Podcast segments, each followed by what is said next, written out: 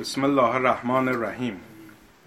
امروز جمعه 27 اپریل 2018 میلادی مطابق با هفت اردیبهشت 1397 شمسی و ده شعبان 1439 قمری. در مرکز مطالعات اسلامی مفید در تورنتو کانادا در خدمت حاج آقای دکتر ادیب هستیم با موضوع تفسیر تنزیلی قرآن سوره مزمل جلسه اول. با یک صلوات به استقبال بحث میرم.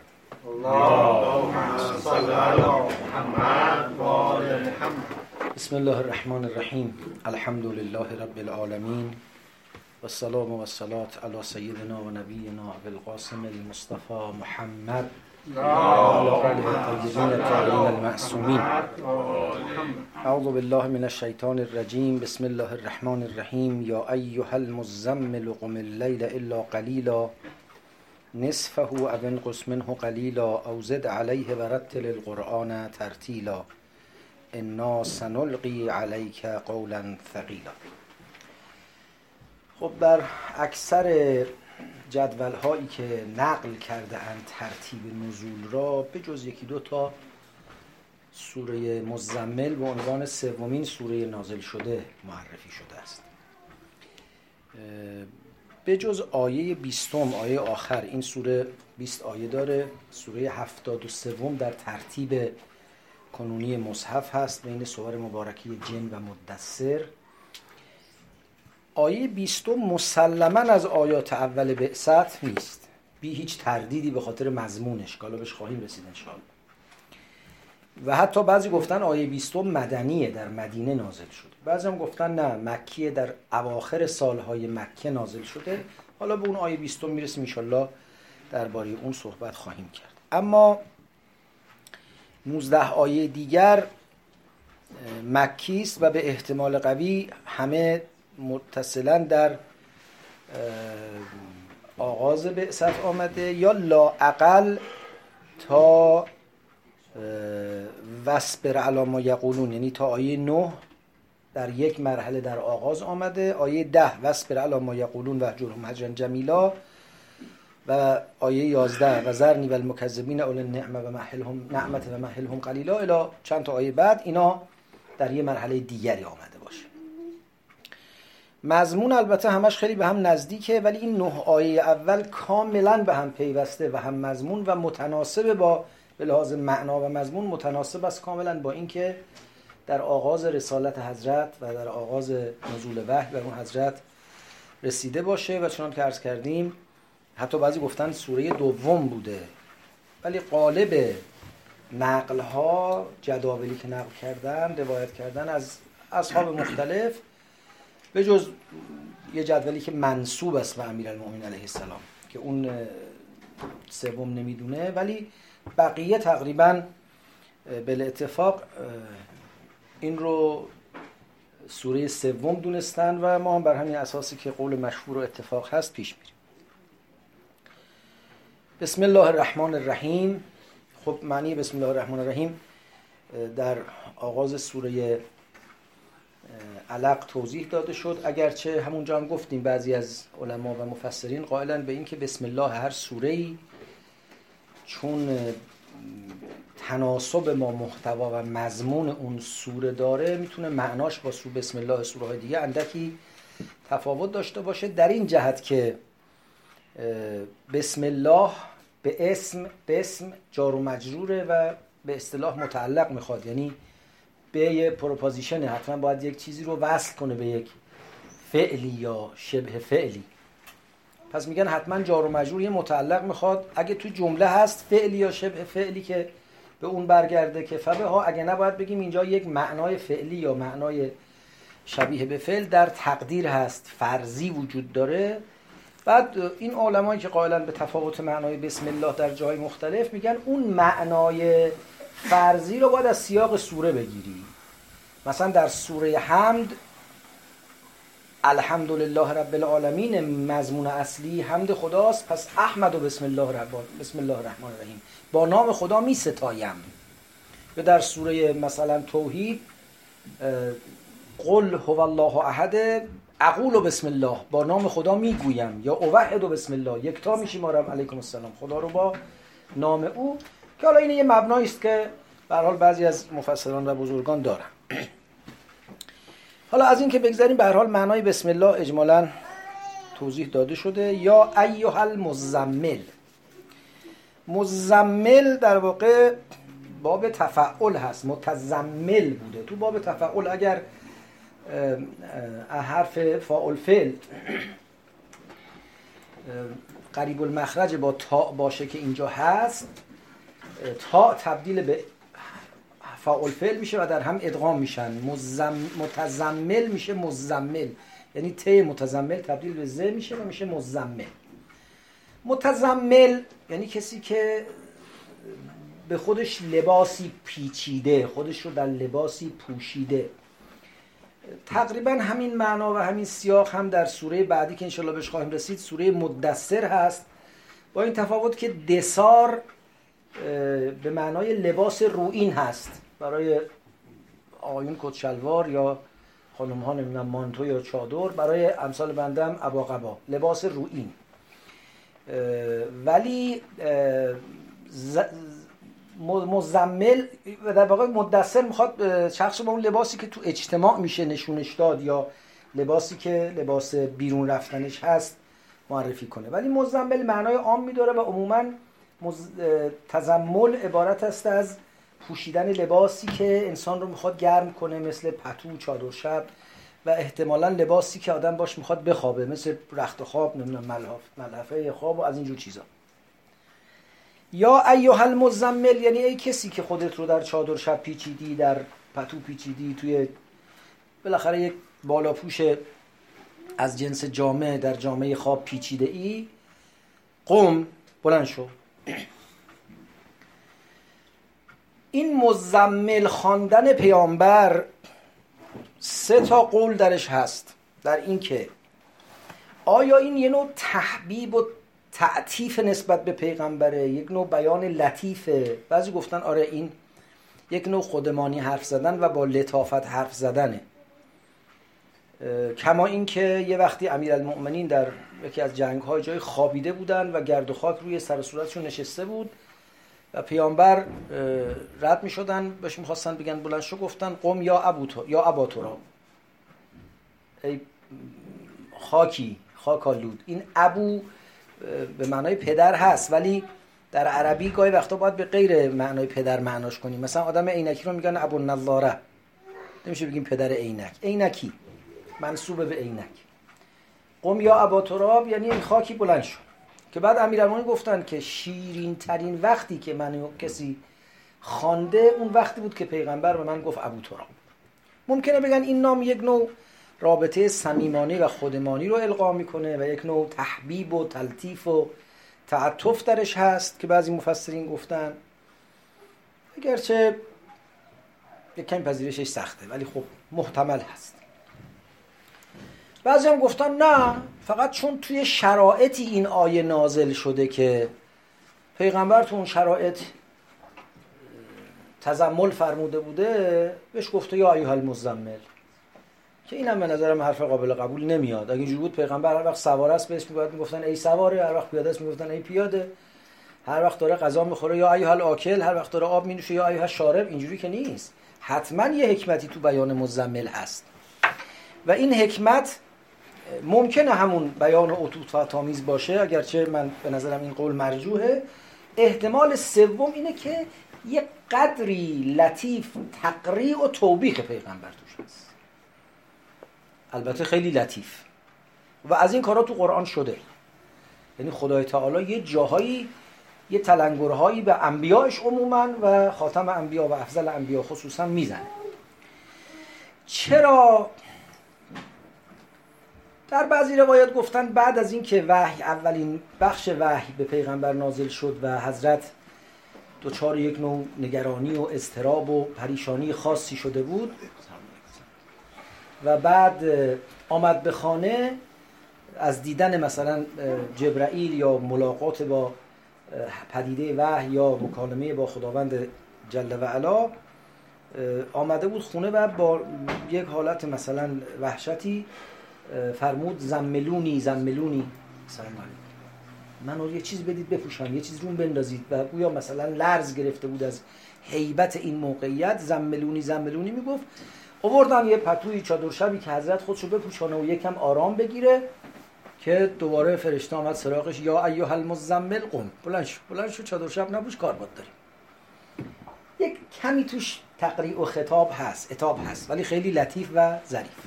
طبیعتا اونطوران که شایسته مقام بنده مقربی مثل رسول خدا صلوات الله علیه و آله است. بعضی هم گفتن که این تزمل حضرت به خاطر اذیت ها و سرزنش ها بوده به ایشون اهانت می‌کردن تهمت ها می‌زدن نسبت های بد می‌دادن گفتن کاهنی ساهری از اینجور چیزها و حضرت ناراحت بود. که البته این به نظرم این قول مرجوحیه چون چنان که عرض کردم به قرینه نقل هایی که کردن و به قرینه بقیه مضمون این آیات از آیات اولیه است که هنوز خیلی درگیری گسترده نشده. شاید کم کم داره یواش یواش حرفایی زده میشه یک در حد پچ پچ های تو شهر علیه پیغمبر وجود داره ولی هنوز به اونجای نرسته که رو در رویه بین مسلمانان و قریش جدی بشه. البته محتمل هست که بگیم بالاخره پیغمبر یه آدمی است که چهل سالشه و تو این جامعه زندگی کرده و این جامعه رو می‌شناسه و با مسئله فرهنگ جامعه خودش و زیاده خواهی ها و منفعت طلبی های قریش آشناست و وقتی مأموریتش می‌بینه مأموریت توحیدیه و مأموریت عدالت و مأموریت حق طلبیه خلاصه از اول خبردار میشه که چه راه سختی پیش رو داره و از ابهت و اهمیت کاری که بر دوش او نهاده اند دچار سنگینی شده و رفته و جامعه به خودش پیچیده. به هر حال همه این احتمالات در میانه و بعضی هم گفتن اصلا این بیان استعاری معلوم نیست پیغمبر واقعا رفته یک مثلا پتوی جامعه چیزی به خودش پیچیده باشه. حال و روزش حال و روز آدمی است که از شدت فشار و سختی می‌خواد خودش رو به پوچانه. این یه استعاره است یه کنایه است. علای حال حالا چه؟ حضرت در حال تزمل بوده یا نبوده؟ به حال به نظر میاد این یک تقریع خیلی ظریف و لطیفی درش هست که این مشکلاتی که تو داری یا پیش رو داری با خوابیدن حل نمیشه. یه راهی دیگه داره. حالا راهش چیه؟ قم اللیل الا قلیلا. در شب باید بیدار شی. بلند شی. باید شب خیزی کنی شب زندهداری کنی الا قلیلا. مگر اندکی. این الا قلیلا رو باز دو قول درش هست. یک قولش با سیاق ظاهری سازگارتره یک قولش با سیاق معنایی سازگارتره و این قول دوم که با سیاق معنایی سازگارتره معید به روایت اهل بیت هم هست. اونی که با سیاق ظاهری سازگارتره قم اللیل الا قلیلا یعنی همه شب را جز اندکی برخیز. همه شب را جز اندکی برخیز. این الا قلیلا از اون لیلی که گفته شده برخیز استثنا میشه. امشب پاشو حال همه شب رو اگه همش هم پا نمیشی جز اندکی بقیهش رو برخیز. اما اون قولی که با معنا و سیاق سازگارتره اینه که همه شبها را جز اندکی برخیز. یعنی از طول شبهای سال همشون بلند شو حالا بعضی شبها اگه حالت بد بود کسالتی سنگینی مشکل خاصی وجود داشت نمی‌تونستی برخیزی یک نداره. ولی سعی کن اکثر شبهای سال رو بلند شی. جز قلیلی از شبهای سال رو بدون قیام شبانه و نماز شب و دعا و ذکر و ورد شبانه نگذرانی. این دومی چیزی که در روایات هم برش تاکید شده و چنان که حالا عرض خواهم کرد با سیاق سازگارتره. با سیاق معنایی. قم اللیل الا قلیلا نصفه او انقص منه قلیلا او زد علیه. اگه اون معنای لفظی رو بگیریم معنای اول رو بگیریم که قلیلا که قلیلا استثنای از یک شب هر شب شده تک تک شبها شده. این نصفه او انقص منه قلیلا الی آخر میشه بیان برای قلیلا اون کمی که می‌تونی بلند نشی چیه؟ نصفی از شب. خب اول من نصفی از شب کمه. پیمونه خدا چجوری حساب کرده؟ خودش که لا تأخذ حسنتون ولا نومه حساب کرده. ما ما آدمی زادیم. نصف شب رو نخوابیم کم نیست. حالا می‌فهمید میفرمایید نخواب پیغمبر چشم. دیگه نگو قلیله. اما اگر اون قول دوم که عرض کردیم معید به روایات هم هست بپذیریم یعنی همه شبها را برخیز. به جز استثناء شبهایی که نمی‌تونی این نصفهو بیان لیل میشه. اول گفته شب برخیز. و چقدر شب؟ همه شب حالا بیان می‌کنه. اون مجملی رو که اول در قوم لیل فرمود حالا اینجا مفصلش می‌کنه. نصفهو نیمی از شب را یا نیمه شب برخیز. البته نصفهو به معنای نیمی از شب سازگارتر با سیاق و معناست. ولی بعضی هم گفتن یعنی نیمه شب برخیز. حالا یا یه کمی کمتر یا یه کمی بیشتر. نمی‌خوایم حالا الان خطکش بذاریم اندازه گیری دقیق کنیم. نصفه او قسم منه قلیلا او زد علی. یا نصفی از شب یا یه ذره کمتر یا یه ذره بیشتر. و رتل القرآن ترتیلا. خب بلند شم شب چیکار کنم؟ بلند شو رتل القرآن ترتیلا. بلند شو قرآن رو به روش ترتیل بخون. روش ترتیل خب چون می‌دونید علوم قرآن و پرداختن به زیبایی های قرآن زیبایی های بیانی زیبایی های موسیقایی یه چیزی که از قرن دوم مخصوصا خیلی رواج پیدا کرده در فرهنگ و جامعه مسلمانان. لذا راجع به این ترتیل خیلی چیزا گفتن اصل معنای لغوی ترتیل یعنی منظم و آراسته بودن. این دندونایی که کج کولش می‌برن دکتر ارتودونسیش می‌کنه تا چی بشه؟ تا مرتل بشه. مرتل بشه یعنی ردیف کنار هم قرار بگیره بدون اینکه روی هم رفته باشه یا کج کول شده باشه. مرتل یعنی ردیف کنار هم قرار گرفته. این اصل معنای لغوی. بعضی گفتن ترتیل یعنی با آهنگ خوندن بعضی گفتن با نمی‌دونم آهستگی خوندن. ولی اجمالا اونی که از یه روایت برمیاد و کاملا مساعده با مجموعه ای از روایاتی است که هم از طریق اهل بیت علیهم السلام رسیده هم از طریق عامه رسیده. در کافی از جناب عبدالله ابن سلیمان میگه از حضرت صادق علیه السلام پرسیدم ان قول الله عز وجل و رتل القرآن ترتیلا؟ این و رتل القرآن ترتیلا یعنی چی؟ امام صادق فرمود قال امیر المؤمنین صلوات الله علیه. امام صادق از امیر المؤمنین چیزی نقل کرد. بینه تبیانن ولا تهزهی حز الشعر ولا تنصره نصر رمل قشنگ آشکار بخون. ببینید یک جور خوندنی خوندن است که باش اوراد و منطره و تعویزات رو می‌خونن. معمولا جادوگران کاهنان یا یه وقتایی که آدم بلد نیست یه چیزی رو می‌خواد ماسمالیش کنه اینم شاید تجربه کرده باشیم دیگه. ما بچه بودیم می‌رفتیم جلسه قرآن تون تون تون میخوندیم علت می‌گفت بلد نبودیم. حالا حالش بلد نیستیم البته. اون اوستای جلسه یا ملای جلسه می‌فهمید مچ ما رو می‌گرفت. می‌گفت نه یه کلمه یه کلمه. بخون یه کلمه کلمه توش گیر می‌کردیم. اما تون تون که میخوندیم ماسمالی می‌شد می‌رفت. یه چیزی هم تو فرهنگ ایرانی بوده. حالا من اینجا یه حاشیه‌ای به مناسبت باز کنم و یه کمی درد دل کنم.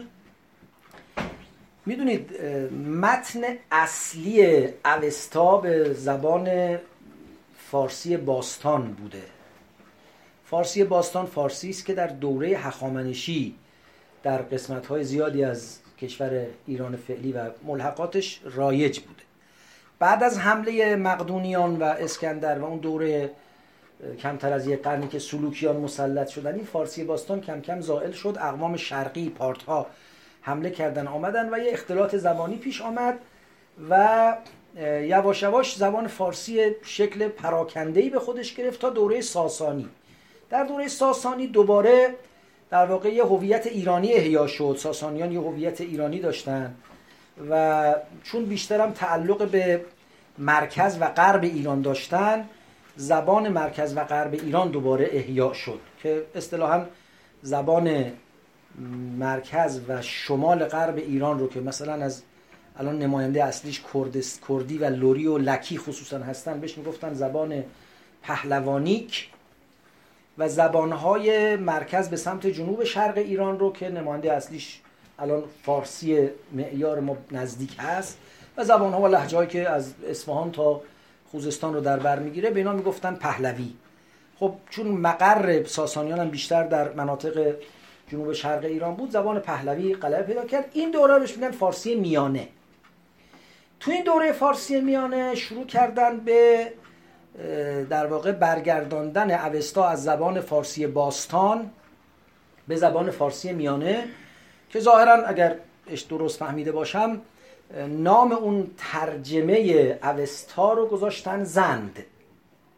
و بعد شروع و هواشی اون رو هم نامشو گذاشتن پازند. زند و پازند در واقع همون اوستاست که به زبان فارسی میانه در آمده البته واقعش اینه که چقدر توش دخل و تصرف صورت گرفته و چقدر اتفاقا براش افتاده حالا اون بحث دیگری است. تا دوره که اعراب حمله کردند و امپراتوری ساسانی سقوط کرد و خب یه دوره که دوره بلبشوست و هر گوشه یه وضعیتی داره و به لحاظ فرهنگی هم وضع مستقری وجود نداره. غالبا عرب ها در اکثر ممالکی که رفتند و نفوذ کردند تونستن زبان و فرهنگ خودشون اونجا سلطه بدن فائق کنن. مثلا فرض بفرمایید که به جز عراق و بخش از سوریه و دیگه شبه جزیره یعنی کشورهای یمن سعودی و کشورهای همین شیخ نشین های حاشیه خلیج فارس به جز اینا هیچ کدوم دیگه کشورهای عربی نیستن. کل شمال آفریقا مراکش و تونس و لیبی و الجزایر رو نمی‌دونم حتی مصر و سودان و عرض می‌کنم که لبنان و فلسطین و حتی قسمت های از سوریه و اینا که الان عرب زبانن هیچ کدوم اینا اصالتا عرب نیستن. زبانشون بعدا عربی شده. در ایران هم این وضع تقریبا پیگیری می شده ولی نهایتا حالا به دلیل مقاومت فرهنگی ایرانی یا به هر دلیل دیگری اتفاق نیفتاده در ایران. و دوباره زبان فارسی احیا شده ولی حالا این زبان فارسی که احیا شده ترکیبی است از فارسی میانه که متأثر از پهلوی و پهلوانی که و زبانهای شرقی که میراث پارتها هستند مثل زبان سغدی و امثال اینها و زبان عربی که این فارسی است که دیگه مؤسسش رو باید جناب رودکی و فردوسی و بعدم به اوج رسانندش رو افسح المتکلمین سعدی شیرازی بدانیم که حالا زبانی است که ما هنوزم داریم ازش استفاده می‌کنیم و یک زبان زنده است برای ما. خب. در این دوره هایی که زبان متن مقدس این این همه مقدمه گفتم برای یه چیزی که تقریبا رفتی به این مقدمه شاید نداشته ببخشید. در این دورایی که زبان متن مقدس با زبان عامه مردم یکی نیست. که خیلی از دوره ها اینجور بوده. خوندن متن مقدس به زبان اصلی و اوریجینال خودش یکی از سنت های زردشتی بوده. شاید اصل این سنت برای حفظ زبان متن مقدس بوده ولی عملا آدما متن رو میخوندن زبانش هم نمیفهمیدن. شبیه این سنت رو بنی اسرائیل هم دارن دیگه که ابری رو پاس داشتن و خب ابری زبانی است. علل و تا مرده باشه. اگه این سنت در بنی اسرائیل نبود این ابری این رفته بود. خیلی زبان کهنیه در یه ادواری بنی اسرائیل ابری نمی‌دانستند ولی ابری خوندن. الان نگاه نکنید که خب یه بساطی درست کردن و یه امکاناتی دارن تو دنیا. یه دوره بنی اسرائیل پراکنده در مناطق مختلف جهان ابری نمی‌دانستند ولی ابری میخواندند عبری رو با خط عربی نوشتن مثل فینگلیسی که ما الان باش تایپ می‌کنیم فارسی رو با خط انگلیسی. عبری رو با اصلا خود ما هم که فارسی زبانش مونده ولی خطش از بین رفته دیگه ما خطمون خط عربیه. عبری رو با خط عربی نوشتن. ولی این سنت که متن مقدس را بخوانند و نفهمند در ایران ما بسیار ریشه داره. و متاسفانه این سنتی است که بعد از اسلام هم ما کم و بیش بهش ادامه دادیم. یعنی شما نگاه کنید ما این انشالله ماه شعبان الان لابد دوستان مناجات شعبانیه می‌خونن. انشالله ماه رمضان در پیشه. ماه رمضان دو ادعیه فراوانی وارد شده می‌خونیم. خود قرآن کریم ولی می‌خونیم اما نمی‌فهمیم چی داره میگه. به یک واقعا هرمان بزرگی است. باور کنید بعضی از این حالا من که خیلی زبون نه فارسی نه عربی نه زبون دیگه سرم نمیشه زبان فهم نیستم. ولی آدم یک کلمه یه ذره مختصری به اعتبار حالا طلبگی اگر با چهار تا کلمه عربی آشناست وقتی بعضی از این ادعیه رو می‌خونه می‌خواد روح از بدنش پرواز کنه. اینقدر اینها دلنشین و زیباست. شما وقتی حافظ می‌خونید چه حالی بهتون دست میده؟ حالا شما فرض کنید نهج البلاغه رو بخونید. اون عمق معنا رو اضافه کنید بر این زیبایی و فساحت و سلاست لفظ. این چیزی که متاسفانه ازش ما محرومیم و بعد انقلاب به این ذهنیت که مردم از این نعمت برخوردار بشن آمدن تو قانون اساسی ما آموختن زبان عربی رو تا از اول راهنمایی تا آخر دبیرستان الزامی کردن. ولی متاسفانه از غذا سرکنگردین صفرا فزود الان بچه های ما به جای اینکه یاد گرفته باشن. نوعا از زبان عربی متنفر شدن. حالا چرا چنین شده بماند به جای خودش. حالا قرآن خوندن چجوری باید باشه؟ من همینا رو گفتم تا این ترتیل رو آنچنان که از کلام امیرالمؤمنین استفاده میشه توضیح بدم. اولا فرموده بین و تبیانن. آشکار بخون. زود زیر لب منطره بخوانی و تعویز بخوانی و رد کنی بره اینجوری نباشه. ولا تهزهی حز شعر.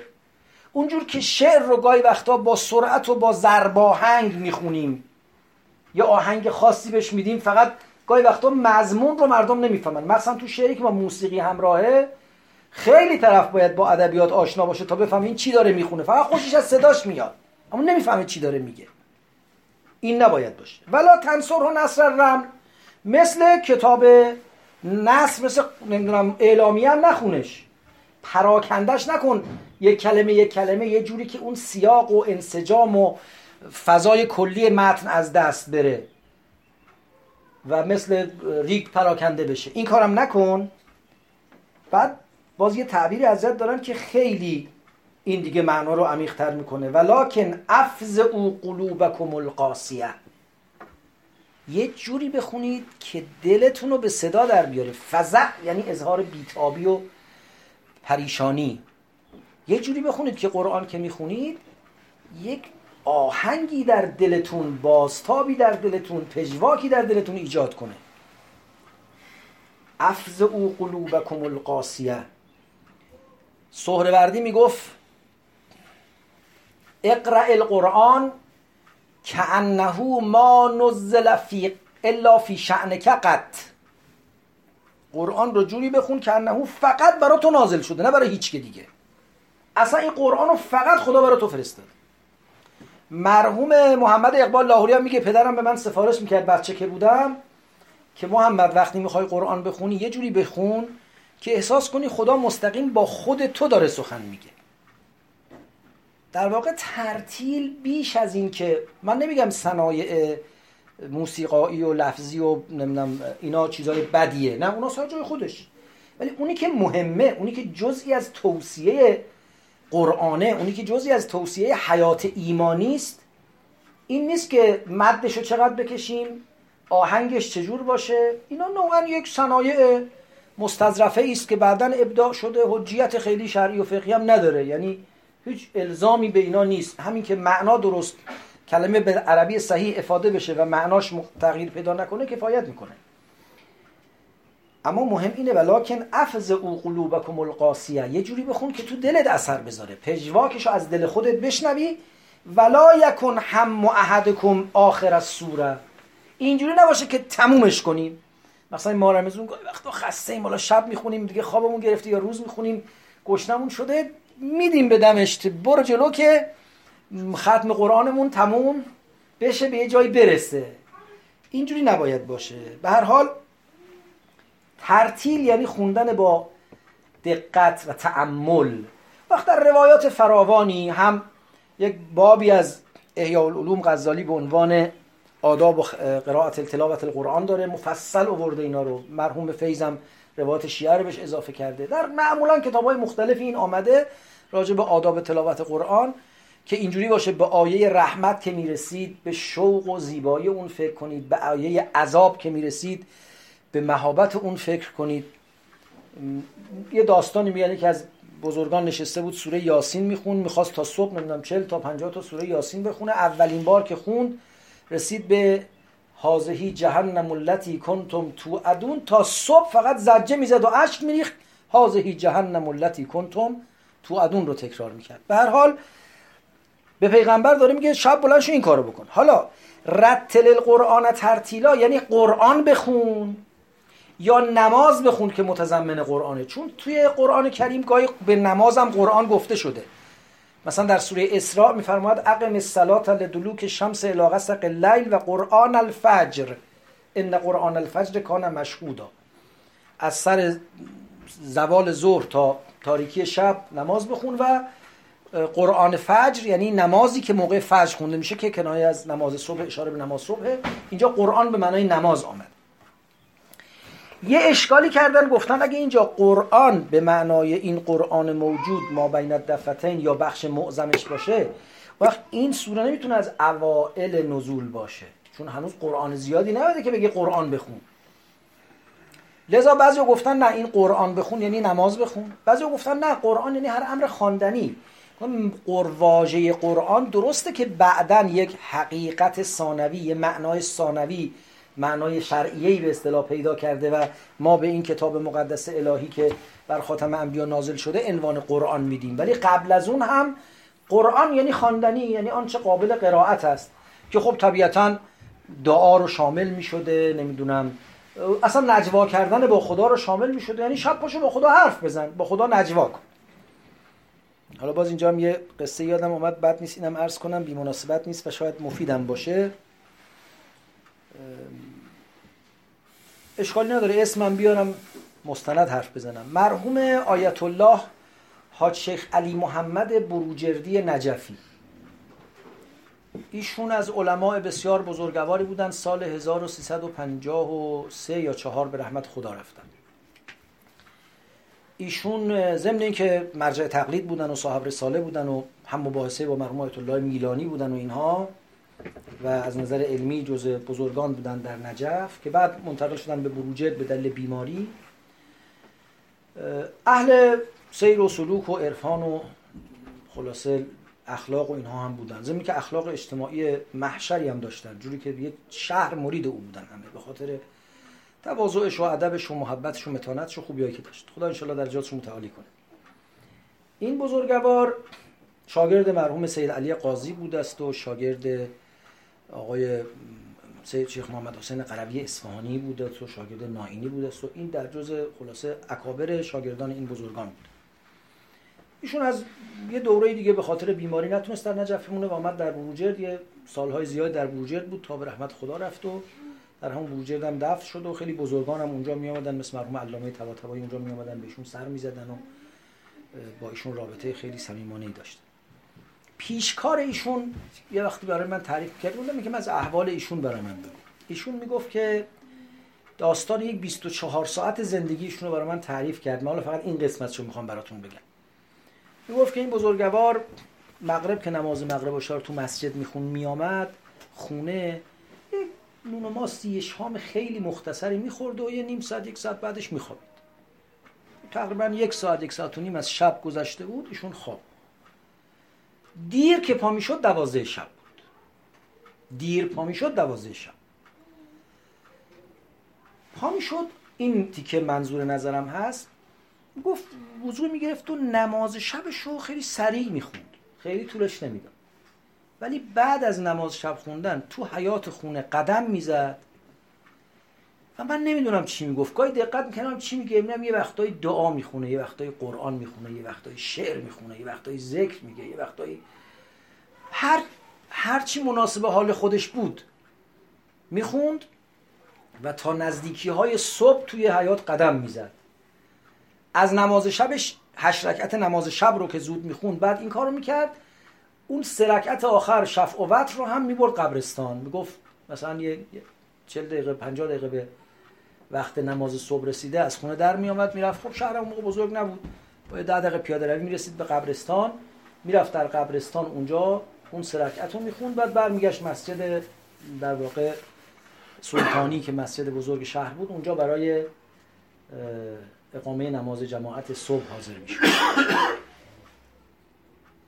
نتیجه که من از این می‌خوام بگیرم و به نظر میاد که این حالا رفتار این بزرگوار البته خودش برای ما درس است ولی اینو از اولیاء دین هم آموخته ایم اینه که یه قدری به تناسب برداشت خودمون از دعا و ذکر و آیه و امثال اینها توجه کنیم. حالا ما انشالله ما رمضان در پیش هر شب کلی دعا و نماز و مثلا شبهای قدر و شبهای عزیزی است. و سفارش شده. گاهی آدم فکر می‌کنه که برای اینکه ثواب همه رو ببره شروع کنه گر رو گر از اول خوندن. تون تون تون تون این دعا اون دعا اون دعا تا صبح میشه کیلومتر بیشتری بندازه. یه حجم انبوهی از دعا رو خونده باشه. در حالی که نه این در واقع یک سفره گسترده است که همه جور نعمتی روش گذاشتن تا تو هر چی دوست داری ورداری. دوست داری نه یعنی عشقت می‌کشه ها یعنی به تأثیر می‌کنه اثر رود می‌ذاره. باب طبعته. این قرآن کریم همش نوره همش آیات الهیه. ولی فراخور آدم های مختلف یه آیاتی جاذبه ویژه پیدا می‌کنن. حتی یک آدم واحد ممکنه در ادواری از عمرش با یه آیاتی اونس ویژه داشته باشه.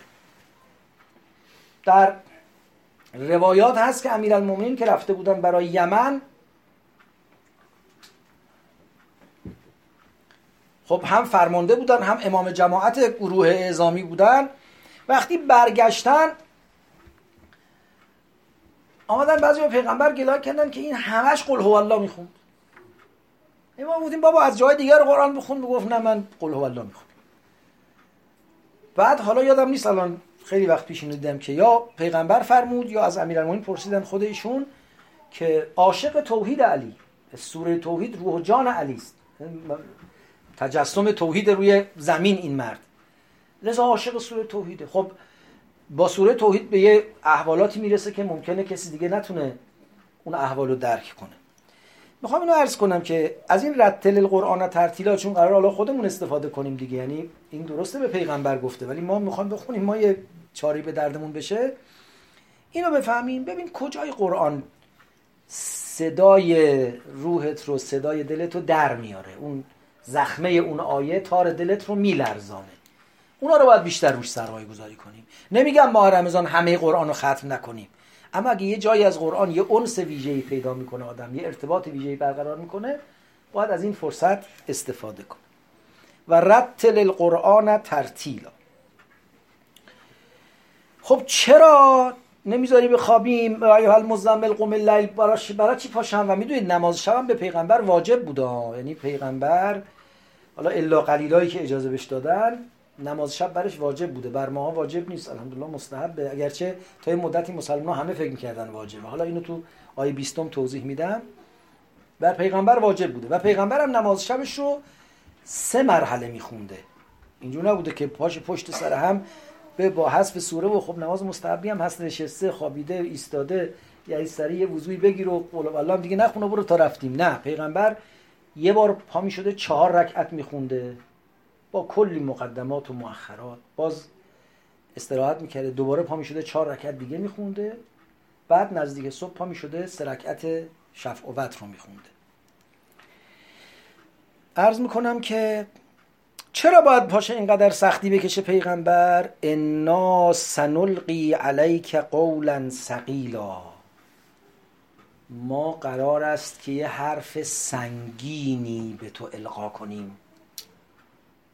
انا سنلقی علیک قولا ثقیلا. بعضی گفتن ثقیل اینجا یعنی وزین محکم استوار ولی به نظر میاد ربطی به این مقدمات پیدا نمی‌کنه.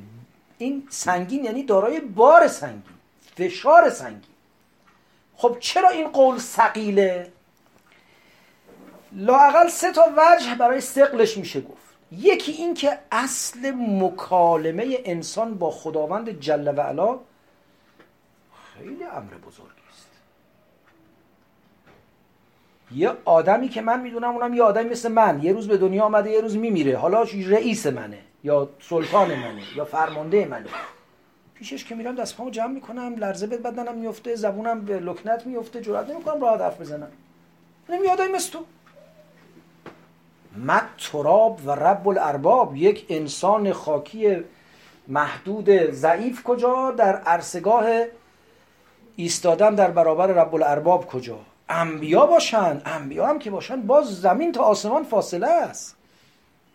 لذا سخت سقیله در روایات هست که رسول خدا گاهی وقتا به حالت غش می افتاد گاهی عرق می کرد سنگین می شد از خود بی خود می شد بعضی روایات میگن در همه احوال وحی این چنین بود بعضی روایات میگن نه همیشه یک جور نبود. و وقت جالبه که یک کسی گوی از امام صادق علیه السلام می‌پرسه که چرا پیغمبر گاهی وقتا یکم سرحالتر بود؟ گاهی وقتا گویی له می‌شد زیر بار وحی.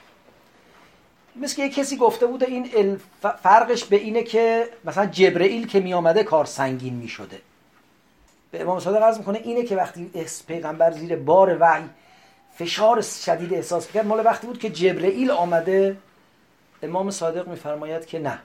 جبرئیل می آمد مثل شاگرد دوزانو جلو پیغمبر می نشست و اون وقتی که پیغمبر در واقع له می‌شد زیر بار وحی اون وقتی است که بیواسطه وحی به او القا می‌شد. چون خود خدای تعالی میفرماید ما سه جور وحی القا می‌کنیم. یکی اینکه و ما کان لبشر ان یکلمه الله الا وحیا یعنی که خود خدا القا می‌کنه. او من وراء حجاب او یرسل رسولا. یا ده حجابی پیدا میشه مثلا شجره خضرا شعله میشه و از صدا ازش میاد. یا یک کس رو میفرسته جبرئیلی رو در یه قالب بشری یا غیر بشر میفرسته. به حال این شاهد قرآنی هم داره این روایت. شاهدش چیه؟ در داستان حضرت ابراهیم علیه السلام فکر کنم اینو به مناسبتی قبلا هم عرض کردم. ابراهیم خب خیلی آدم سخاوتمند و بزرگواری بود. رسمی داشت که هر که مهمان می‌شد بر خانه او بر سفره او چادر او وارد می‌شد بلافاصله ازش پذیرایی می‌کرد. خب چون گوسفندان زیادی هم داشت و ای داشت و بالاخره فرزند زیاد نداشت ولی عموزاده و برادرزاده و نوکر و کلفت زیاد داشت خلاصه همه میدویدن و براش کار می‌کرد. قرآن میفرماید و این دیگه عادت کرده بود که خلاصه چلتنا بیان اینجا فرود بیان سر سفره و معمولا هم اونم که خونه از ابراهیم می‌رفتن همه از بیابان آمده و گرسنه و خونه پیغمبر خدا. ما هم اگر بودیم خب خودکشی می‌کردیم دل از عزا در می آوردیم اینا من همه هجوم می آوردن به سفره ابراهیم. یه وقتی چند نفر آمدن فما لبسو انجا به اجل حنیز هنوز توقفی نکرده بودن که گوساله بریان شده آوردن جلوشون گذاشتن. بعد ابراهیم دید اونا نمی‌خورن. دستشون به غذا نمیره. ترسید. آیه قرآنه فلما رعا ایدیهم لا تصل الى الطعام نکرهم و اوجس منهم خیفه. دید اینا هجوم نمیارن به سفره؟ اینا کیان؟ برای چی آمدن؟ ترسید نکنه دزدن نکنه نیت سوی دارن به زبون امروز تروریستن. اونا گفتن لا تخف انا رسول ربک. نترس ما فرشته ایم. خب اگه امثال بنده اونجا بودیم می‌گفتن ما فرشته ایم تازه اون موقع سکته می‌کردیم. فرشته آماده سر سفره من نشسته. اما همین که ابراهیم میفهم اینا فرشتن آخیش نفس راحتی می‌کشه. فرشته خدمت ما زیاد رسیده. اونس داره با حضور فرشتگان. لذا این که امام صادق میفرماید که جبرئیل پیش پیغمبر میاد پیغمبر سخت بهش نمیگذره چون پیغمبر اونس داره با حضور جبرئیل. اون براش مشکلی نیست. این روایت میگه امام صادق میفرماید که اون وقتی مستقیما به پیغمبر وحی میشه بعد ادامه روایت اینه که امام وقتی اینو میگه یه دفعه خودش یه حالت خشوعی به خودش می‌گیره و میگه تلکن نبوت نبوت یعنی همین که خدا با آدم حرف بزنه. و خود امام یه حالت اظهار انکساری می‌کنه در مقابل وحی که به پیغمبر رسیده. پس یکی اصل مکالمه سخته کار سنگین است دوم اینکه محتوای کلام ثقیله. حالا یا همه محتوای کلام ثقیله یا لاقل بخشهایش حقایق توحیدی اسرار عالم غیب صفات پروردگار ذکر قیامت و معاد. یه چیزایی است که خیلی سنگینه درکش فهمش به جا آوردنش خیلی برای انسان دشوار. اینم وضع دوم یا احتمال دوم. و احتمال سوم که عمل به وحی سخته. دستوراتی می‌خواد بد بدیم اول گرفتاریته. اگر این آیات از اوائل دوره نزول باشه و مثلا سومین سوره باشه پیغمبر میگه نه خب پاشو پاشو. با استراحت کار درست نمیشه. پاش سر پا که باید آماده برای کارهای سخت و بزرگ بشی. خب البته هم برای پیغمبر سقیله هم برای امت ولی برای پیغمبر خیلی سقیل تره چرا؟ چون پیغمبر ابهت و عظمت کار رو می‌فهمه و طبیعتا برای حضرت کار خیلی سنگینتر و دشوارتره. و مخصوصا اینکه بار کشیدن امت به دنبال این مسیرم به دوش حضرت رسالت هست که دیگه لابد می‌دونید حضرت فرمودن شیبت نیست صورت و هود به خاطر آیه فستقم کما امرت و من تاب معک. این آیه جای دیگه تو قرآن آمده پیغمبر نگفتن شیبت نیست اون آیه. اما اینجا این من تاب معکش مفسران میگن پدر پیغمبر رو خلاصه در آورده که بعد بعد پیغمبر می‌دونه دیگه چه با چه مردمی مواجهه چه آدمایی. از فردا با چه مطامعی میان. اول پاک باختگان میان. تا وقتی رنگ و روغنی نداره تا وقتی عطر و شیرینی نداره پاک باختگان میان. بعد کم کم رنگ و بو پیدا می‌کنه گل میندازه. مشتری های دیگه میان. تا یه روزگاری میاد که ابو سفیان هم میاد خونش هم معمن میشه دیگه. و باید با همه اینا پیغمبر خلاصه بسازه و کار رو پیش ببره. وقتمون تمومه تقریبا نه؟ حالا اگرم تموم نیست من اجازه می‌خوام که به همینجا اکتفا کنم چون اول در واقع یه بحثیه و بعدم یه ده دقیقه زودتر سوال و جواب تموم کنیم. دوستان یه توضیحاتی می‌خوان درباره جلسه خدمت شما عرضه بدارن. خیلی متشکر از توجهتون و سلام علیکم و رحمت الله و برکاته.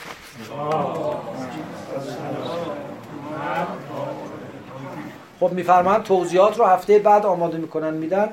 بذار تا از آن در خدمت هست خیلی ممنون. من تو سوال داشتم یکیش سوال اولا همین در مورد این بود که زبان مقدس ما الان زبان مقدس رو نمی‌فهمیم مثل اتفاقی برای بنی اسرائیل افتاد.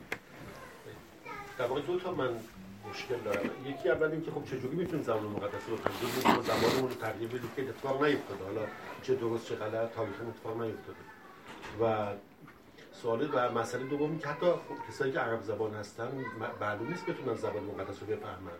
اونطور که معنی خود به منظور خود به وحی کننده بود و حالا من سوالم اینه که ببینید شما مثلا ترجمه قرآن فکر می‌کنم از قرن سوم متداول بوده توی به فارسی. به فارسی.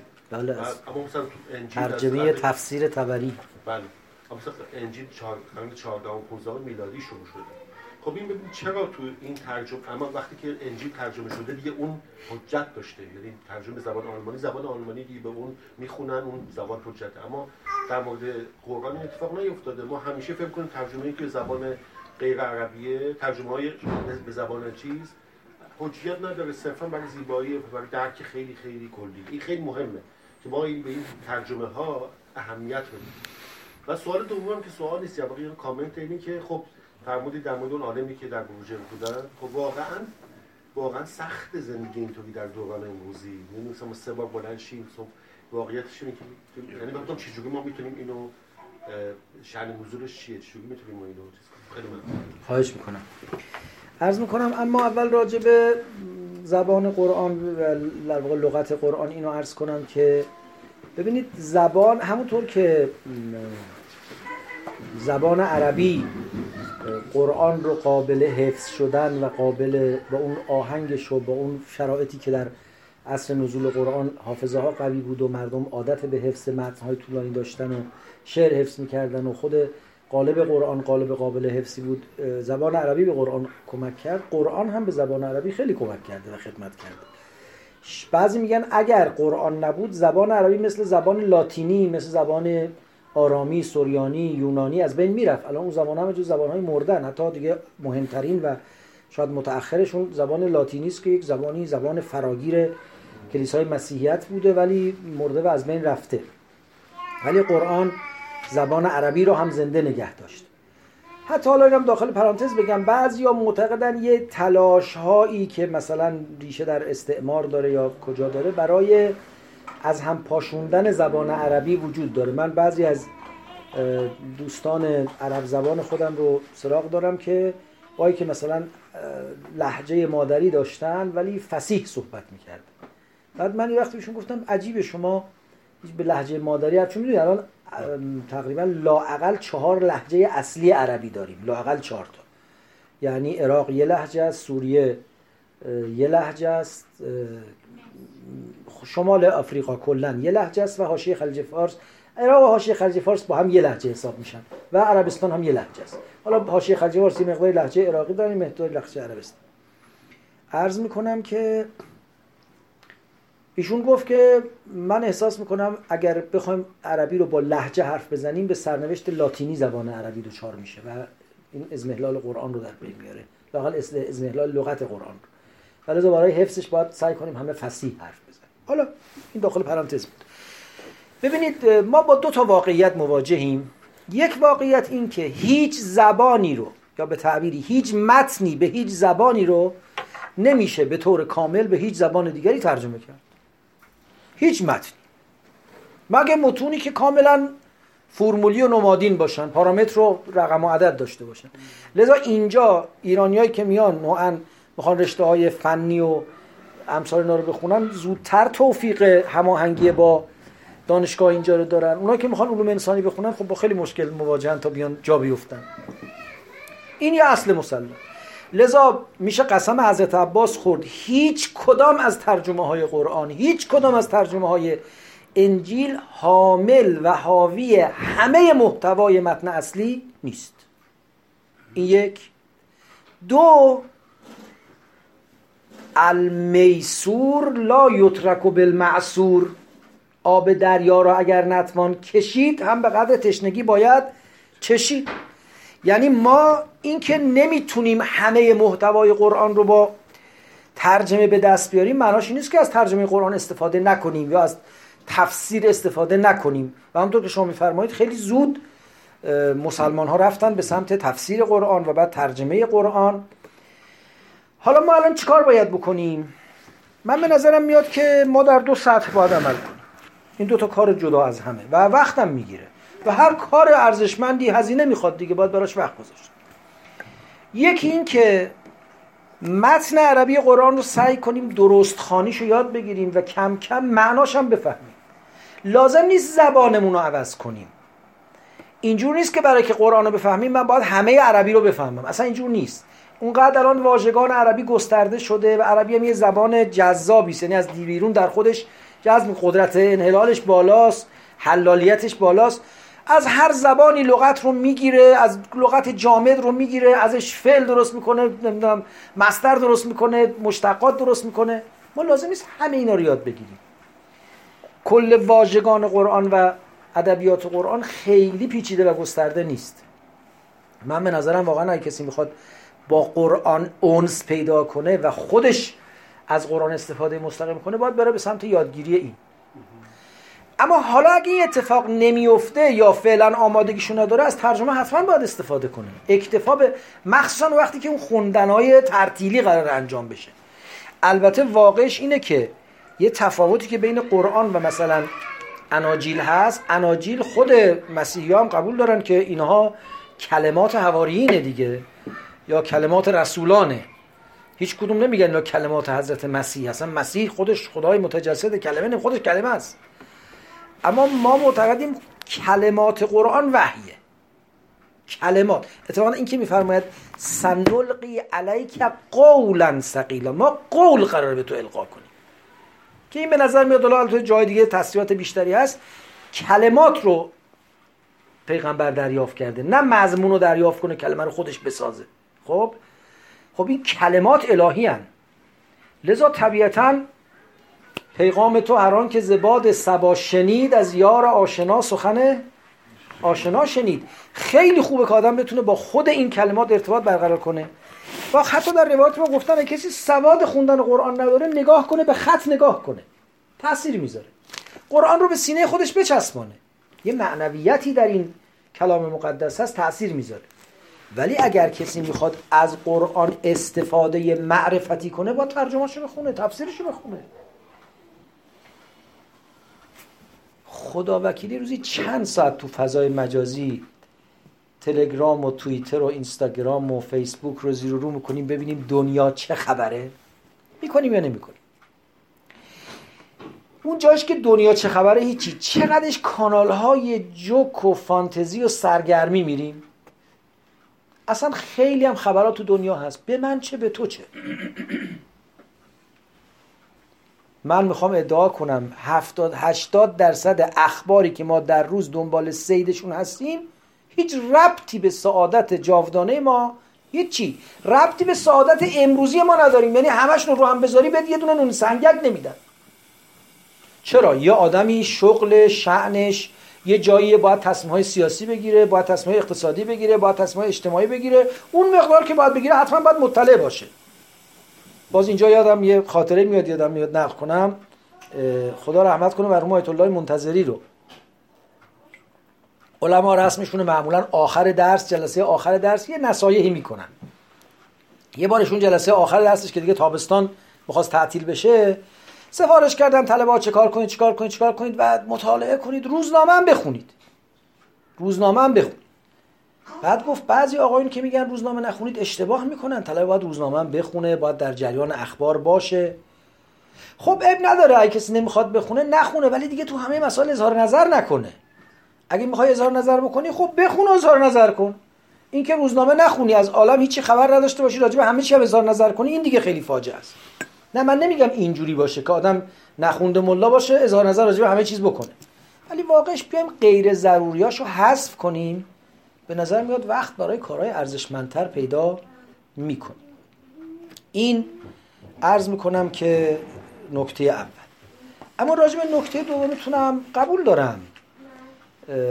اولا به همین دلیله که برای پیغمبر نماز شب واجبه برای امت واجب نیست. ثانیا قبول دارم اون جوری که اون آقایی که اصلا زندگیش بر مدار یک حیات دینی میچرخه با کسی که زندگیش یه جور دیگه میچرخه خیلی تفاوت خواهد داشت. من گاهی وقتا می‌گفتم خدا رو شکر که علائقمون و وظایفمون و نون خوردنمون با هم منطبق شده.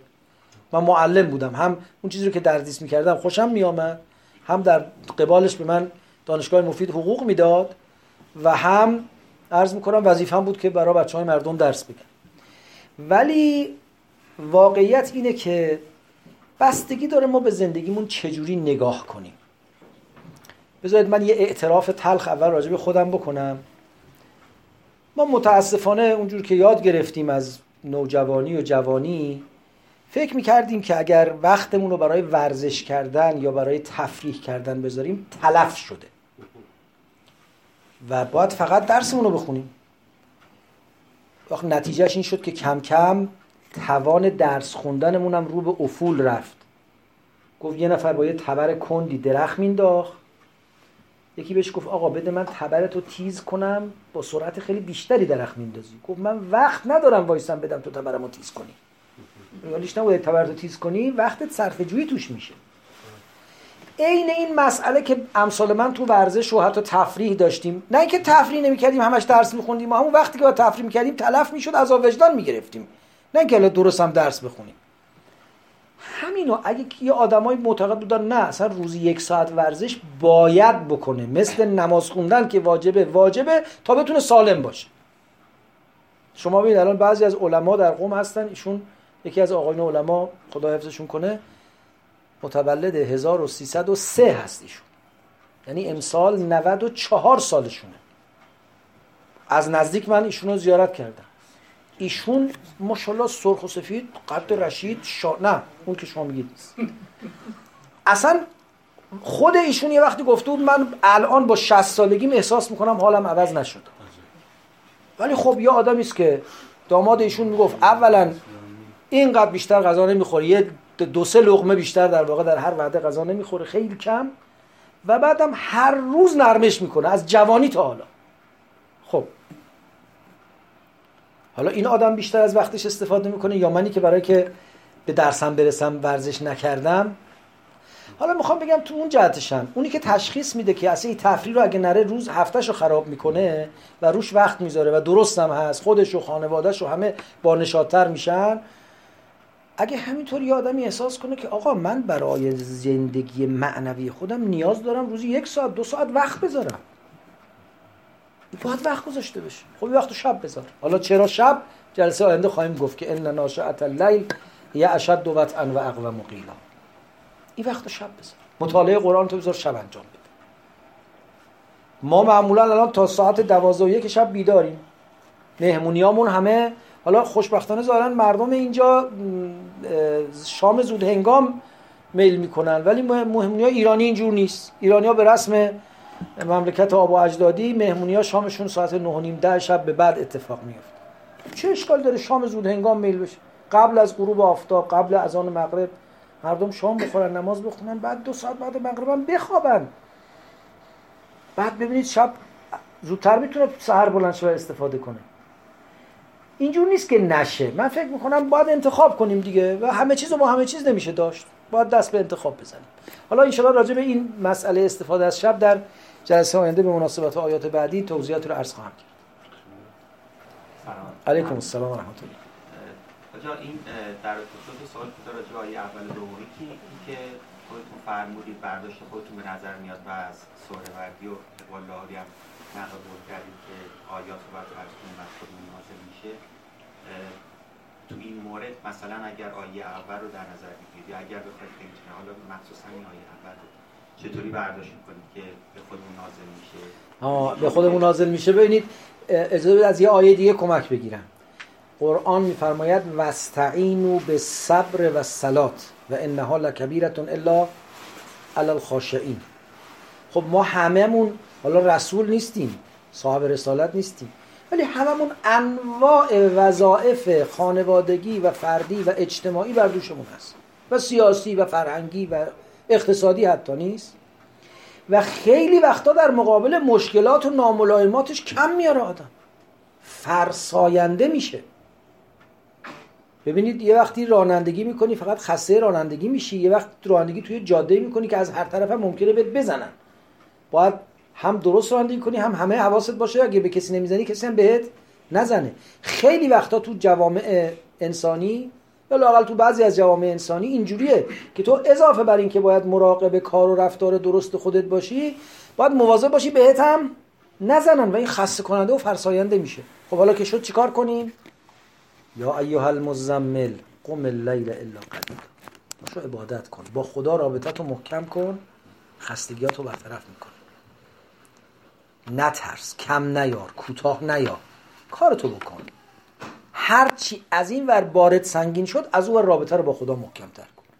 استعینو به صبر و سلات از صبر تو بعضی تفاسیر گفتن و روایت گفتن منظور روزه است. یا حالا معنای اهم صبر. و نماز. کمک بگیرید. کمک بگیرید.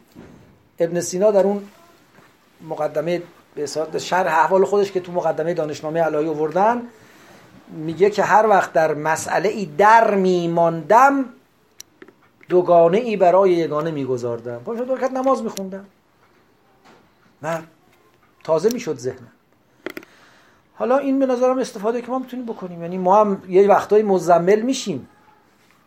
یه وقتایی دپرس میشیم یه وقتایی احساس کمبود می‌کنیم. حالا یه وقتایی اختلالات هورمونی و چیزاست که این اهل فن بلدن من سرم نمیشه اونها چیز دیگه است نمی‌خوام بگم همش شاید یه جای واقعا به دارو به درمان به نمی‌دونم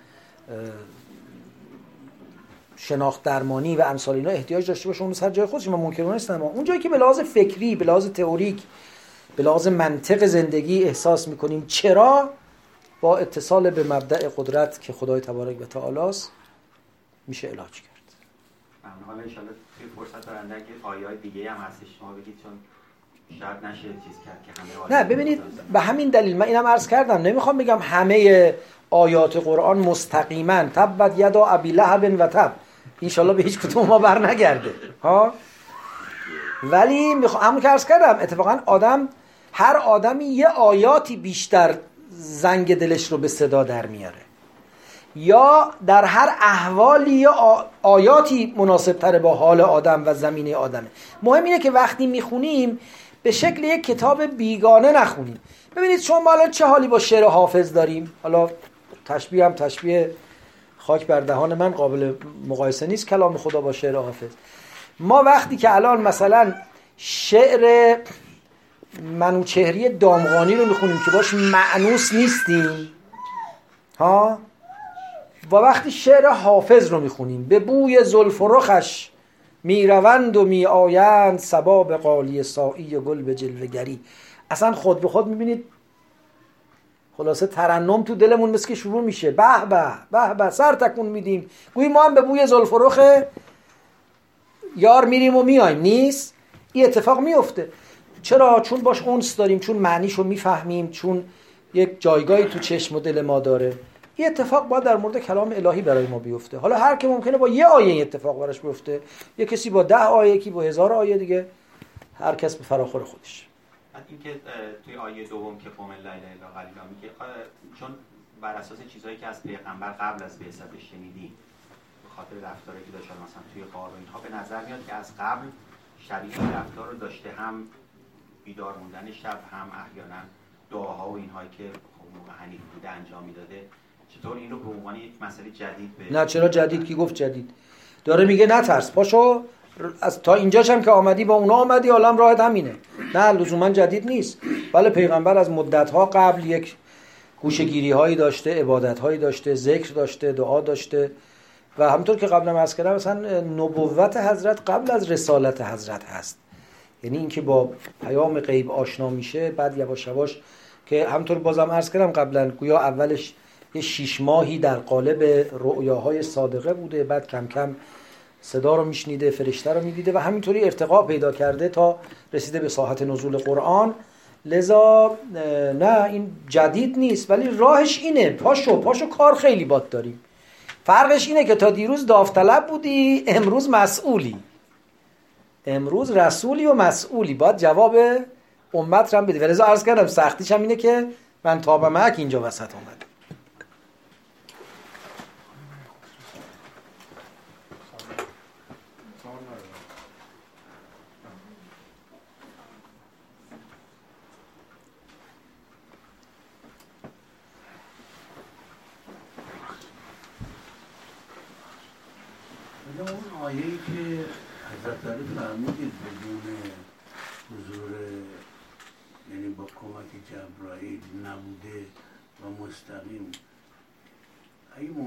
صدا بکنم یه خود بیشتر توضیح بدید که ما بفهمیم جریان این چی بودی که. اگر اشتباه نکنم در سوره مبارکه فرقان هست میفرماید و ما کان لبشر ان یکلمه الله الا وحیا او من وراء حجاب او یرسل رسولا فیوهی به ازنه هیچ کسی نیست هیچ بشری نیست که بتونه با خدا سخن بگه مگر به سه طریق. یکی وحیان. وحی یعنی یه دلالت رمزی سریع. ایما و اشاره گوش کنایه دلالت رمزی سریع رو بهش میگن وحی. خب؟ این وحیان این در واقع به نظر میاد نوع اول نوعی است که خود خدا ایها مطلب به قلب مبارک پیغمبر می‌کنه. یعنی از ساعت ربوبی بدون وساطت فرشته بدون وساطت امر دیگری پیغمبر خلاصه نکات رو دریافت می‌کنه. که این علل سنگین ترین و دشوارترین و طاقت فرساترین نوعی است که در واقع پیغمبر باید با عمق عوالم غیب مرتبط بشه. او من ورای حجاب اون که نه یه واسطه ای در وسط میاد. واسطه ای که ممکن همطور گفتیم مثل قصه موسی علیه السلام که علقت به شجر الاخضر نار خلاصه درخت سبز بسوزه یا صدا از نمی‌دونم کوه بیاد از سنگ بیاد از چه بیاد از چه بیاد.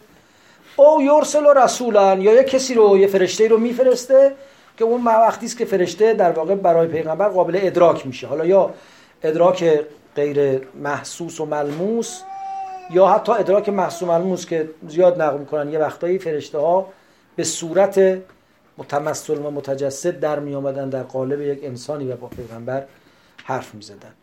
حالا این تفصیلش در بحث وحی تفاصیل هم گفتن و اینا ولی به نظر میاد این سجور رو از این آیه شریفه میشه فهم یعنی ببینید اینجوری که وحی قرآن رو توضیح میدن نزدیکتر کنید که صداتون ضبط بشه که بعد جواب منو که میشنون مطلب شما شنیده باشه.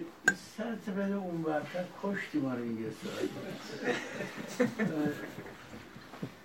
ارز کنم که چی راجع به وحی قرآن. ببینید مؤمن رو که اذیت می‌کنی اینجوری میشه. ببینید میگن که بین خدای متعال و رسول اکرم یک واسطه باید باشه که اون جبرائیل علیه السلام. درست؟ اما اینی که حضرت علی فرموده چون چون علت علت اینو یعنی دلیلش و ریزنینگش میگن خدای متعال از نوع انرژی که بنده خدا هست یا حتی جبرائیل هست این نیست. یعنی خدا تو این اوصاف نمی گنجه. برای این سوال کردم که چجوری ممکنه که مستقیم وحی و نازل بکنم به قلب مبارک رسول اکرم نمی‌دونم. خیلی سوال سنگینیه ببخشید. نمی‌دونم. میان عاشق و معشوق رمزی چه دانم من که اشتر میشم من سرم نمیشه ببخشید.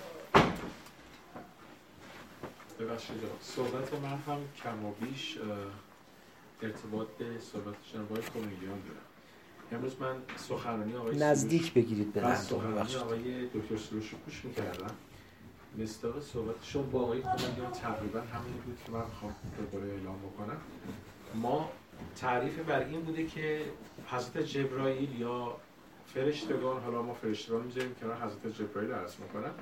برای ما اینجور تصور اینجور به تصویر کشیدن که یک فرشته میاد یه القا می‌کنه یا یه پیغامی رو میرسونه.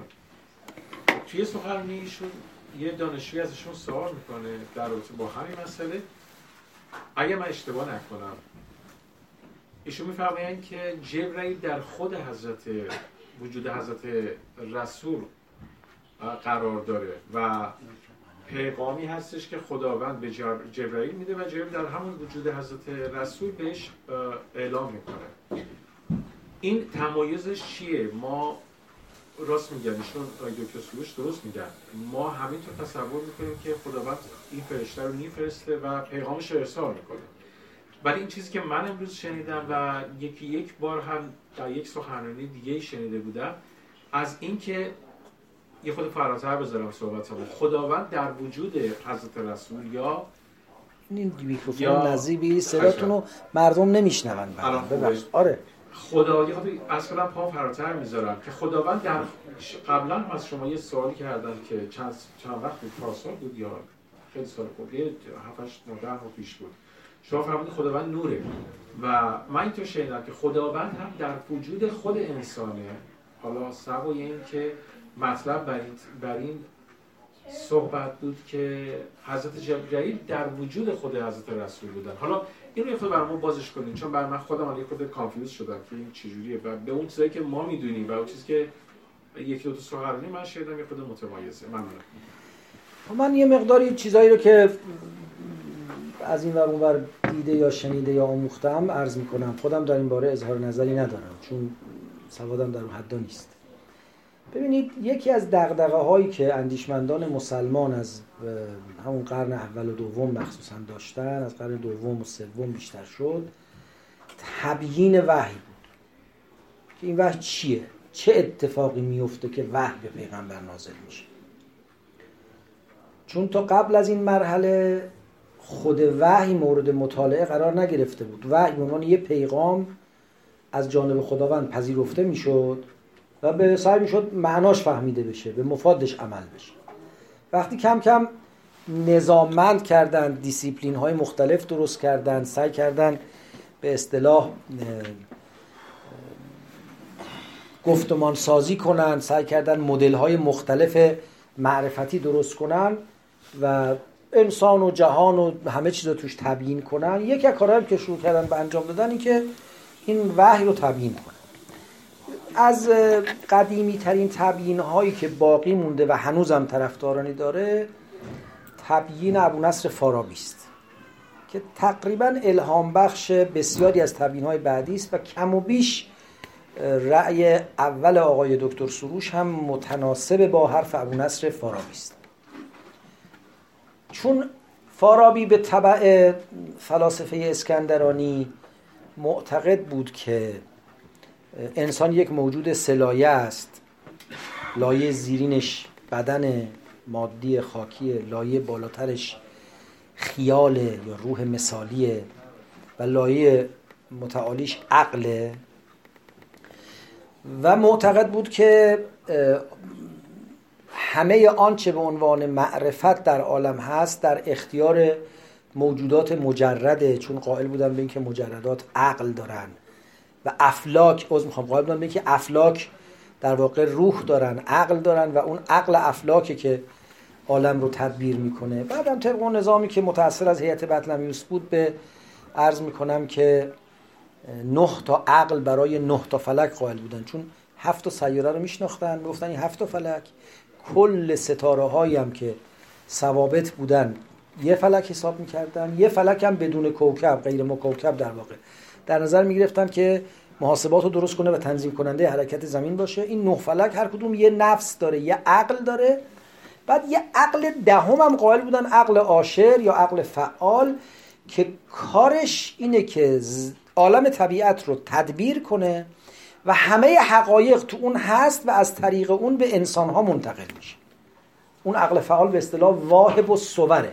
هم صور حیولانی رو میده یعنی گندم رو میشه کفانه نمی‌دونم تخم مرغ و مرغ می‌کنه صور حیولانی میده.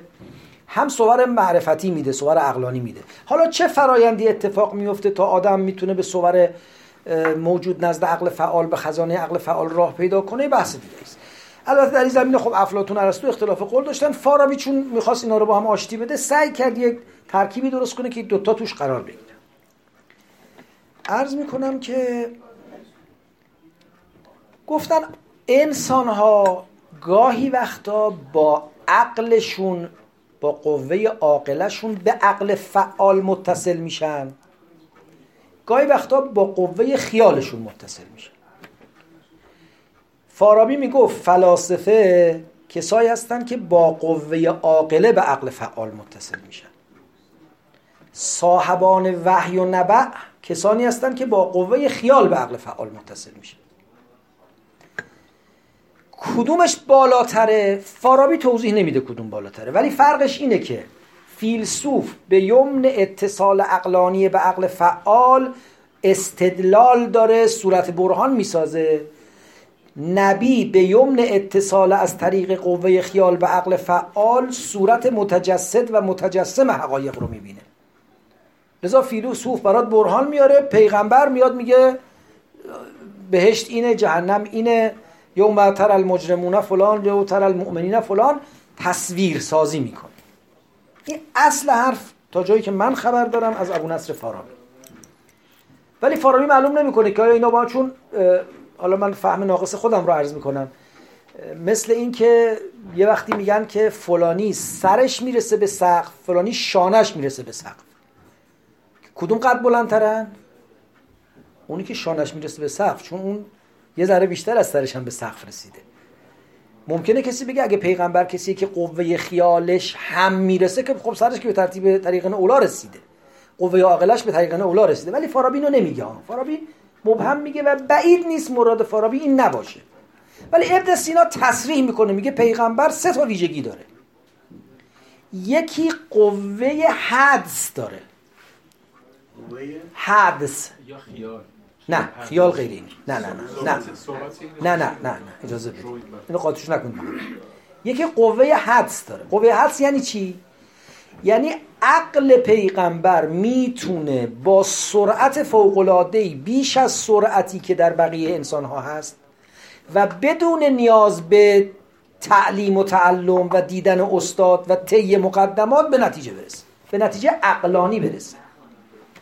و جالبه که ابو علی سینا توی دانشنامه علایی میگه اگر در وجود چنین کسی شما شک دارید شک نکنید. من خودم کسی را می‌شناسم که در کمتر از 20 سالگی همه علوم زمان خودش رو به قوه حدس فهمیده بود. منظور خودشه. خیلی از خودش می‌کنه. با اینکه در مرتبه نبوت هم نبود. پس یکی قوه حدس یعنی قوه عاقلش برعکس فیلسوف که باید یاد بگیره بخونه به ترتیب پیش بره پیغمبر من دارم نقل قول می‌کنم ها دارم نقل قول از ابن سینا می‌کنم. پیغمبر بدون معلم بدون ترتیب منطقی چیدن به نتیجه عقلانی می‌رسه. یک. دو پیغمبر قوه خیال داره. قوه خیال پیغمبر اونه که می‌تونه آنچه رو عقلا فهمیده متمثل خیالی هم بکنه. یعنی از حقیقت عقلی که فقط فیلسوف صورت عقلی داره پیغمبر صورت خیالی هم می‌تونه داشته باشه. لذا بهشت و جهنم و احوال و اوضاع قیامت رو که میگه تمثل حقایق عقلی است در قالب خیالی. سومین پیغمبر به نظر ابن سینا اینه که قدرت تاثیرگذاری اجتماعی داره چون نفس قوی داره و چون منزه و اخلاق پاک داره مردم رو به دنبال خودش مثل آهنربا می‌کشه و قدرت تاثیرگذاری اجتماعی داره. همونطور که اصلا فارابی مبهم گذاشته. ابن سینا اینجوری توضیح میده. بعد ابن سینا هم خب دیگه عرفا آمدن وارد این مقوله شدن از وقتی عرفا شروع کردن به تبیین جهان مخصوصا از وقتی عرفان نظری درست شد اونا هم سعی کردن که یه تبیینی از وحی ارائه بدن. یکی از عناصری که تو تبیین عرفا وجود داره اینه که میگن در واقع وحی از بالا به پیغمبر القا نمیشه بلکه پیغمبر میره بالا وحی و مال خود می‌کنه. خدا رحمت کنه مرحوم امام در یک نامه پیام حجشون اینو تصریح کرده بود چون ایشون خب خیلی متأثر از فضای عرفانی بود. اینو تصریح کرده بود که وحی کشف محمدی است. پیغمبر کشف کرده حقیقت رو.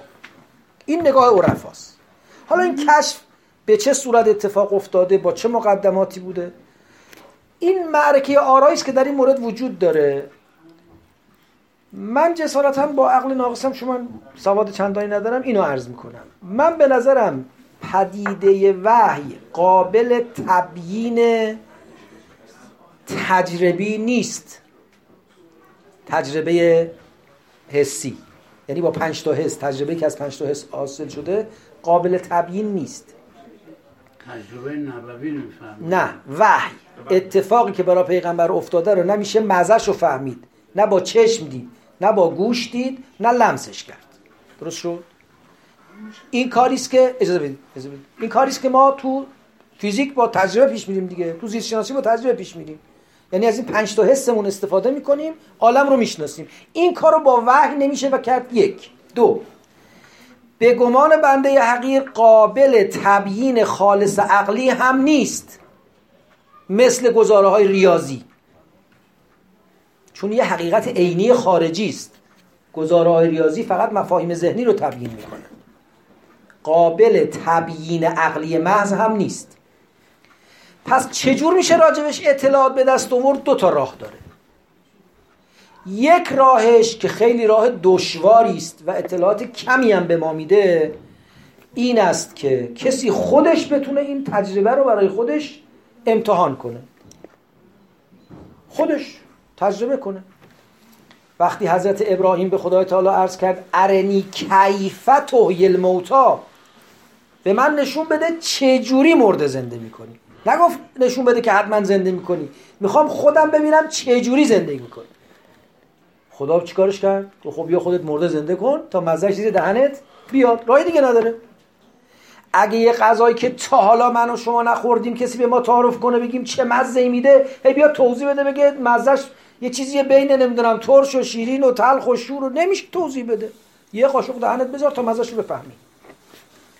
البته باید توجه داشته باشیم اگر کسی موفق به این تجربه بشه که همه انسان ها در یه مراتب نازله ای این تجربه رو ازش برخوردار هستند این می‌فهمه چه عالمی است اون عالم. نه اینکه به درجه تجربه نبوی و به درجه وحی رسالی می‌رسه. اون یه حرف دیگری است. اون یه اتفاقی است که با انتخاب الهی و استفاع الهی و اجتباع الهی اتفاق افتاده.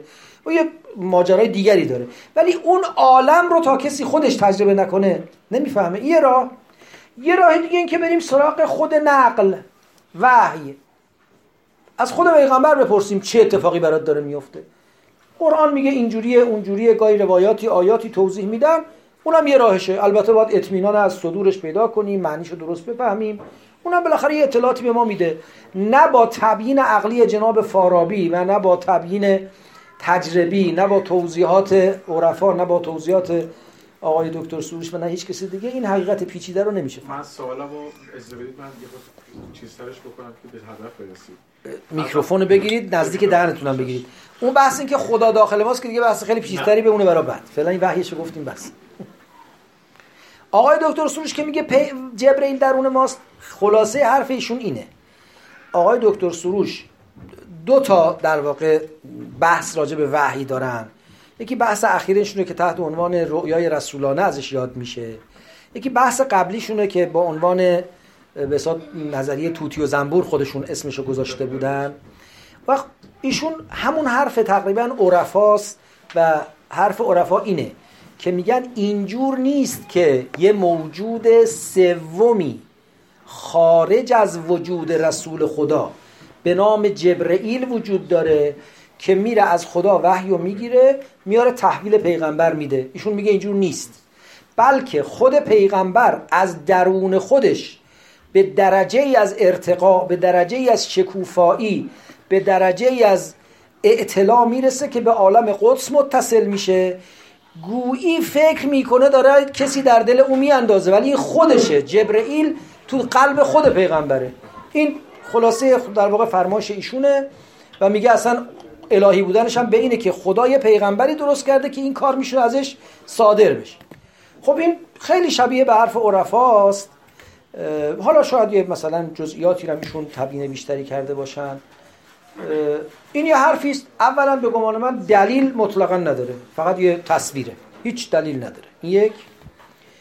دلیلایی هم که آوردن دلیلای در واقع فلسفی و امثال اینا که اونم بعضی جواب دادن. ولی به نظر من ضعف طالب و المطلوب. یعنی هم مثلا جواب مثل مرحوم الله منتظری که یک کتاب بیرون دادن در جواب این نظریه به نظرم از یکسان از بی اعتباری برخورداره هم دلایل له و هم علیه این نظر. درست شد. اما نکته مهمتر اینه که این تصویری که ایشون ارائه میده با فهم ظاهر قرآن به عنوان یه متن منهای ایمانی که بهش داشته باشیم. به عنوان یک متن خیلی جفت و جور نمیشه. یعنی این متن نمی‌تونه با این نظریه خیلی همساز بشه. یه جاییش با هم جور در نمیاد.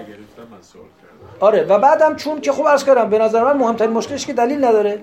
و یه نکته دیگری که هست که من خدمت خود ایشون هم یه وقتی در ایران که بودن عرض کردم تازه این نظریه رو بیرون داده بودن.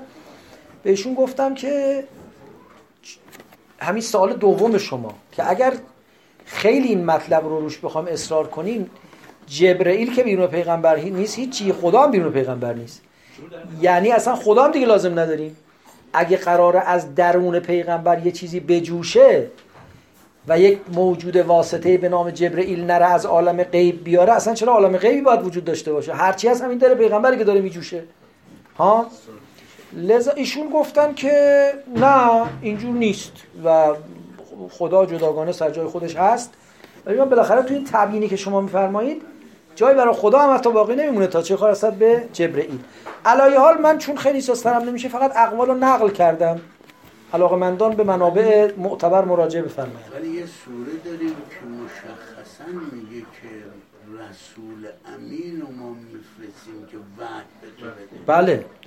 بله در چند جای قرآن از این که واسطه وحی روح الامین یا روح القدس یا روح یا جبرائیل سخن گفته و اینکه امانتدار مطاع سمع امینه اینکه شدید القواست اینا همه هست ولی توی جاهایی هم از همین آیات صور استفاده میشه که یه جاهایی هم دیگه وساطت جبرئیل هم در وسط نیست.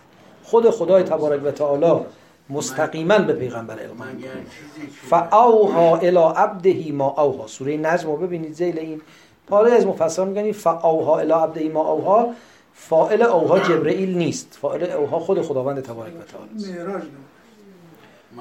اون بله اون چیزی که در معراج معروفه اینه که تا یه منزلی جبرئیل با پیغمبر همراهی می‌کنه از یه منزلی دیگه میگه لو دنا تا ان ملتن له ترقت اینم مشهور. اون جایی که قرآن میفرماد که ما به وسیله جبرائیل امین این آیات فرستادیم مگه این یک قانون عام نیست؟ ما نمی‌تونیم بگیریمش جز یک قانون عام. عرض می‌کنم بستگی داره. اگر کسی گفت که وساطت روح الامین یا روح القدس یا جبرائیل حتما لازمه و اون آیه سوره فرقان رو که ما کان لبشر ان یکلمه الله الا وحیان باید جور دیگری معنا کنیم. بگیم این وحیان همیشه به وساطت جبرئیله؟ به ازنهی وقتی است که یه حجابی جبرئیل رو پنهان می‌کنه. بله. یرسل و رسولا وقتی است که یک رسولی نمایندگی از جبرئیل می‌کنه. ولی خب این خیلی تکلف می‌بره. لذا این قانون عام رو از کجا می‌خوایم دراریم؟ ما این آیات از آیات استفاده میشه که یه وقتایی واسطه بین پیغمبر و خدا حتی جبرئیل هم نیست. من معذرت می‌خوام. اینجوری گفتن مفسرین ما که حالا نگران نباشید حضرت جبرئیل سلام الله علیه بیکار نمیشه اینقدر کارهای مهمتر داره. نه من می‌بینم خوشا به سعادتت. بله. می‌کنم. خیلی. فقط مواظب باشید از سم اسبش خاک بر نداری گوساله درست کنی که شر بفهم خب مثل که به وقت از نماز از کی حالا وقت بگیرید. آره، از کی؟ دیگه چی می‌بینیم خب آقا اگر اللهم صل علی محمد و آل محمد. خدای ما را با معارف دینت آشنا بفرما. به ما توفیق فهم قرآن و درک قرآن و عمل با قرآن و مخاطب تو شدن در خواندن قرآن رو کرامت بفرما. اموات و گذشتگان و حقداران ما بخش و بیامرز. به نبی محمد و آله الفاتحه السلام